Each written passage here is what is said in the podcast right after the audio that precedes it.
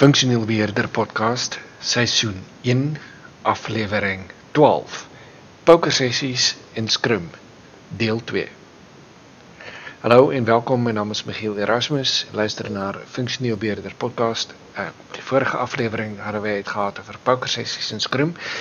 En, nogmaals, uh, deze is geen officieel Scrum training. Dus als je iets echt wil weten over Scrum, dan zou ik altijd zeggen: ga maar kijken in die Scrum Guides van scrumguides.org. Ik deel alleen praktijkervaring met jou. Uh, dus deze afleveringen zijn ook, dus ook gericht op mensen die helemaal geen enkel ervaring hebben met Scrum. Dus ben je een van degenen, dan uh, zou ik zeggen: luister verder. Oké, dus hier gaan we functioneel beheer podcast seizoen 1 aflevering 11 is poker sessie uh, deel 2.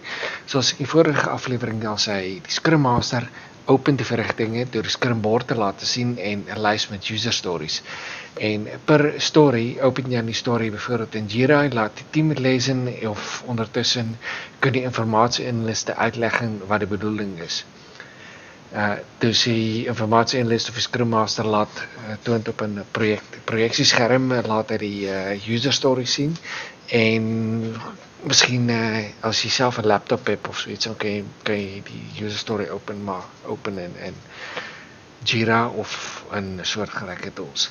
Die ontwikkelaars moeten aangeven uh, per user story waar, waar obstakels zit. Dus je gaat uh, per user, per user story ga je erdoor en zeg hallo wie, uh, wie wil dit en wat is je status en zo. Ontwikkelaar uh, moet dan aangeven wat, wat, wat hij daarvan vindt. En dan ga je punten geven en ik eerder zei, uh, je kan, kan een halve punt voor, voor iets wat zeg maar uh, met halve arm gebonden is doen.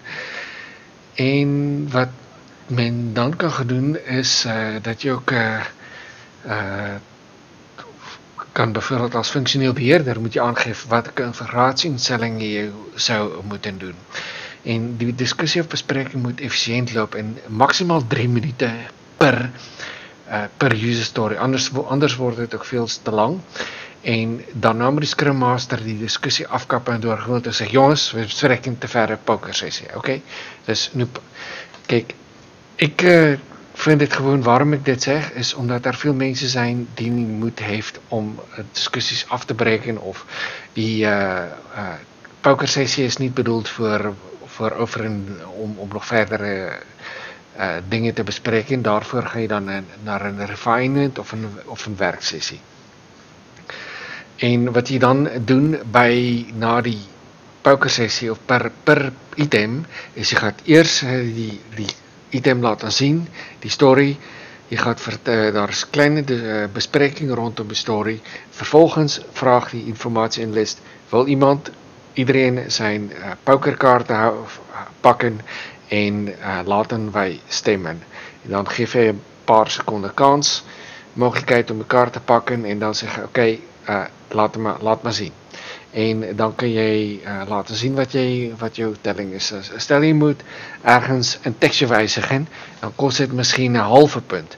Maar stel dat je een, een ingewikkelde webservice moet gaan aanroepen of iets dergelijks, dan kun je daar, uh, zou het zel, zelfs twee of vijf punten kunnen zijn.